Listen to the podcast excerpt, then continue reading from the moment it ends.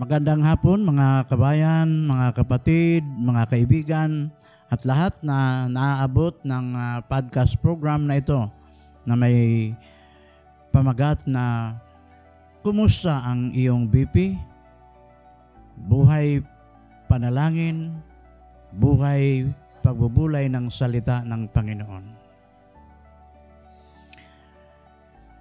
Nais kong buksan ang bahagi ng banal na kasulatan na siyang ating pagbubulayan ngayon na matatagpuan sa unang Korinto 15. Ang talata ay 12 hanggang 20 kung saan ito ang nakasulat. Ngayon kung pinaparangaral namin si Kristo ay muling nabuhay, bakit, bakit sinasabi ng ilan sa inyo na hindi bubuhayin muli ang mga patay?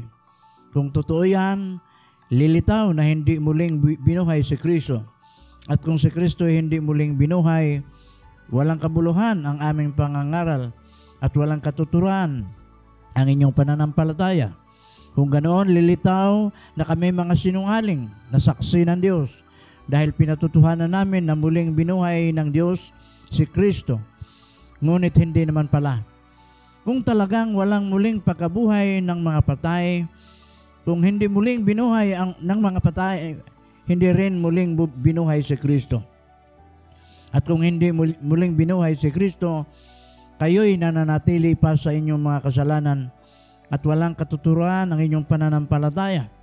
Hindi lamang yan, lilitaw pa na ang lahat ng mga namatay na sumasampalataya kay Kristo ay napahamak. Kung ang, ang pag-asa natin kay Kristo ay para lamang sa buhay na ito, tayo na ang pinakawawa sa lahat ng tao. Ngunit sa katunayan si Kristo ay muling binuhay at ito'y katibayan na muli ngang bubuhayin ang mga patay. Purihin ang Panginoon sa mga salitang ito na atin pong pinagbubulayan ngayon. Nais kong dalhin sa inyo ang isang pagbubulay na may pamagat na bakit mahalaga ang pagkabuhay na muli ni Hesus Kristo. Tayong mga Kristiyano, ito ang sentro ng ating pananampalataya. Ito ang puso ng ating pagiging Kristiyano ang pagkabuhay na muli ni Hesus Kristo. Nag-iisip at naisip na ba natin kung minsan kung mahalaga nga ba ang pagkabuhay na muli ni Hesus Kristo sa ating kasalukuyang buhay ngayon?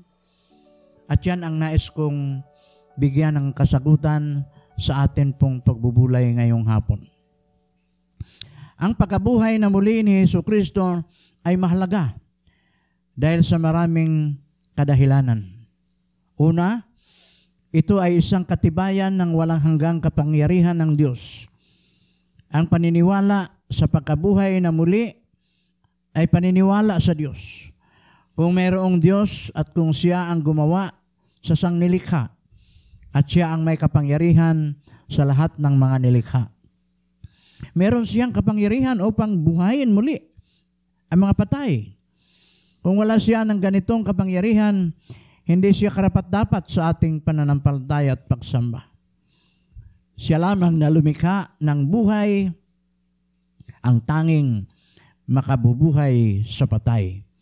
At siya lamang ang makapag-aalis ng tibo ng kamatayan at makapagbibigay ng tagumpay laban sa libingan. Sa pagkabuhay niya kay sa pagbuhay niya kay Kristo mula sa mga patay, ipinapalaala sa atin ng Diyos ang kanyang walang hanggang kapangyarihan sa buhay at maging sa kamatayan. Ikalawang dahilan bakit mahalaga ang pagkabuhay na muli ni Jesus. Ang pagkabuhay na muli ni Hesus Kristo ay isang katibayan sa pagkabuhay na muli ng lahat ng mga tao na siyang pangunahing pundasyon ng pananampalatayang Kristiyano. Hindi gaya ng ibang mga relihiyon, ang Kristyanismo lamang ang nagtataglay ng isang leader na napagtagumpayan ang kamatayan at siyang nangako na mangyayari din ang gayon sa kanyang mga tagasunod. Ang lahat ng leader ng reliyon ay libingan lamang ang huling naging hantungan. Bilang mga Kristiyano, mayroon tayong kasiyahan sa katotohanan na ang ating Diyos ay nagkatawang taong namatay para sa ating mga kasalanan at nabuhay na maguli sa ikatlong araw. Hindi siya napigilan ng kamatayan. Siya ay nabuhay at nabubuhay magpakailanman. At ngayon ay nakaupo sa kanan ng Diyos Ama sa kalangitan. Sa unang Korinto, Kabanata 15, ipinaliwanag ni Pablo ang kahalagahan ng pagkabuhay na muli ni Kristo. May ilang mananampalataya sa Korinto na hindi naniniwala sa pagkabuhay na muli ng mga patay. At sa kabanatang ito, ibinigay ni Pablo ang anim na mapanganib na konsekwensya kung walang pagkabuhay na muli ng mga patay. Una, ang pangangaral tungkol kay, kay Kristo ay magiging walang kabuluhan. Nasa talatang labing apat, mababasa natin yan. Pangalawa, magiging walang katuturan ang pananampalataya. Pangatlo, ang lahat ng mga saksi at nangangaral tungkol sa pagkabuhay na muli ay magiging sinungaling, talata 15. Pangapat, wala pang nahahango mula sa kasalanan, talatang 17 yan. Ikalima, ang lahat ng mga namatay na manampalataya ay napahamak, talatang 18. At ikaanim, ang mga Kristiyano ay magiging pinakakawawa sa lahat ng tao. Talatang labing siyam. Ngunit si Jesus ay tunay na nabuhay muli sa mga patay. Bilang katibayan, nabubuhay muli ang mga patay. Nasa talatang dalawampu yan. At ito ang katiyakan na tayo ay bubuhayin din naman. Ang salita ng Diyos ay nagbibigay ng katiyakan sa pagkabuhay na muli ng mga mananampalataya sa muling pagdating ni Heso Kristo para sa kanyang katawan ang iglesia. Sa pagdagit sa mga mananampalataya, ang ganitong pag-asa at katiyakan ang dahilan ng awit ng tagumpay ni Pablo sa unang Korinto 15, 55. Nasaan o kamatayan ng iyong tagumpay? Nasaan o kamatayan ng iyong kamandag? Paanong iniugnay ng mga huling talatang ito sa unang Korinto 15 ng kahalagahan ng pagkabuhay na muli? sa paglilingkod ng Kristiyano. Sinabi ni Pablo, yamang alam ninyong di nasasayang ang inyong pagpapagal para sa Kanya. Ipinapalaala niya sa atin na dahil alam natin na tayo ay mabubuhay na muli sa isang panibagong buhay, makakaya nating lampasan ang lahat ng pag-uusig at lahat ng panganib sa ating paglilingkod alang-alang kay Kristo. Gaya ng kanyang ginawa, Makakaya nating sundan ang halimbawa ng libu-libong mga martir sa kasaysayan ng Kristyanismo na buong galak na pinagpalit ang kanilang makalupang mga pangarap at maging ang kanilang buhay alang-alang sa buhay na walang hanggan at sa pagkabuhay na muli. Ang pagkabuhay na muli ang maluwalhating tagumpay para sa bawat mananampalataya. Si Yesu Kristo ay namatay, inilibing at bumangon sa libingan sa ikatlong araw ayon sa mga kasulatan. At siya ay muling darating. Ang mga namatay kay Kristo ang unang bubuhayin, samantalang ang madadat ng buhay sa kanyang muling pagdating ay babaguhin at tatanggap ng maluwalhating katawan. Mababasa natin yan sa unang Tesalonika, Kabanata 4, talatang 13 hanggang 18. Bakit mahalaga ang pagkabuhay na muli ni Hesus Kristus sa ating kaligtasan? Pinakikita nito ang ginawang pagtanggap ng Diyos Ama sa paghahandog ni Jesus para sa ating kaligtasan. Pinatutunayan, pinatutunayan din ito na ang Diyos ay may kapangyarihan na buhayin tayo mula sa mga patay. Binibigyan katiyakan nito ang lahat ng mga mana sumasampalataya kay Kristo na hindi sila mananatiling patay, manapa sila ay muling bubuhayin at gugugulin ang buhay na walang hanggan. Kapiling ang Diyos at ang lahat ng mga sumasampalataya ito ang ating dakilang pag-asa.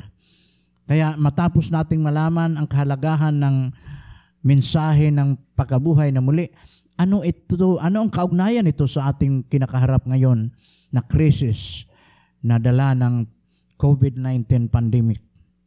Mga kapatid, kung dumating man ang pagkakataon na isa sa atin ay mamatay dahil sa krisis na ito, ito ang ating mapanghahawakan. Nasa maayos at magandang kalagayan tayo.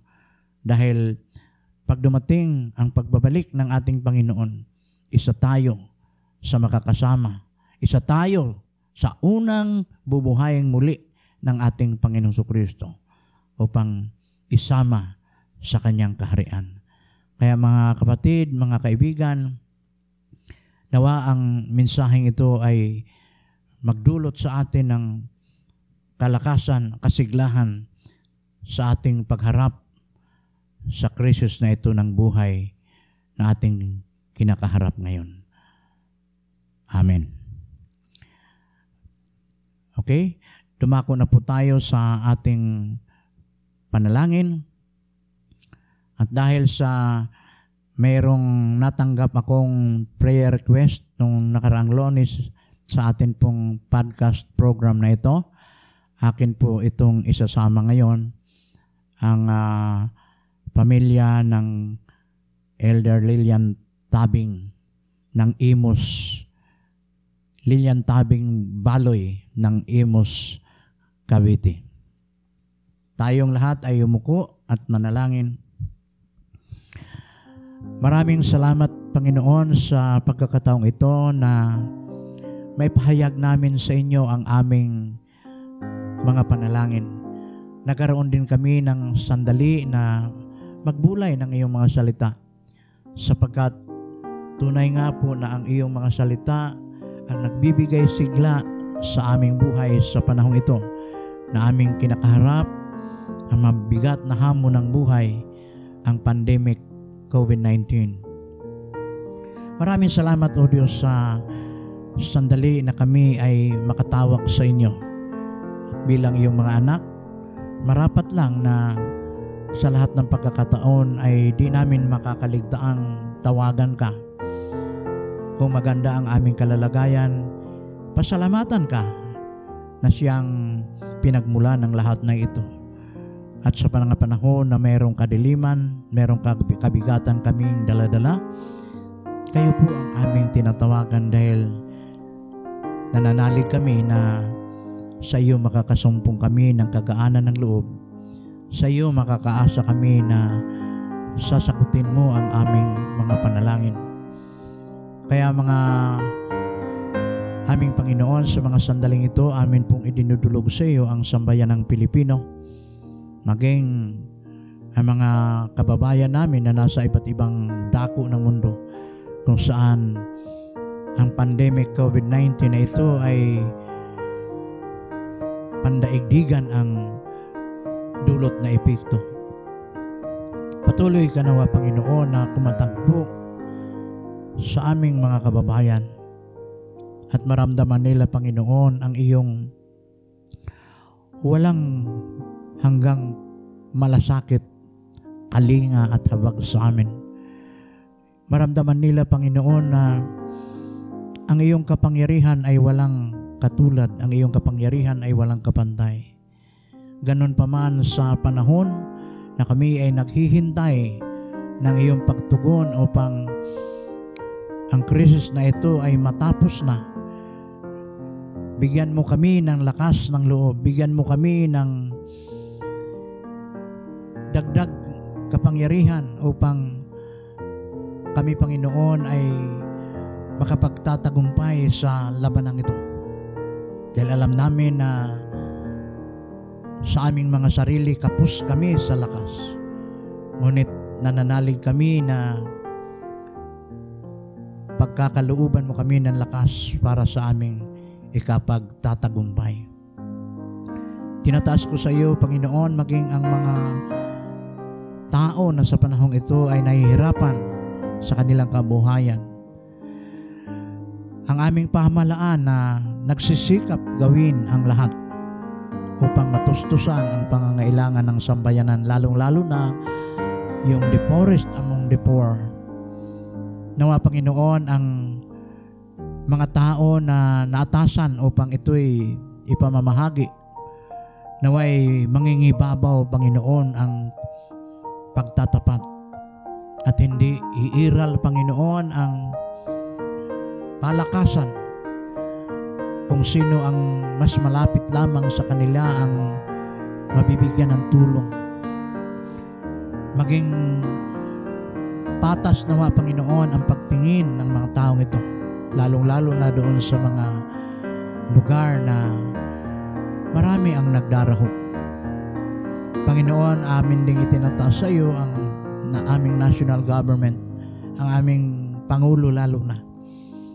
Nanawa o Diyos, patuloy mo siyang bigyan ng karunungan upang sa gitna ng krisis na ito ay mahanapan ng uh, nararapat na solusyon kung paano sugpuin, paano maiiwasan ang paglaganap ng sakit na ito.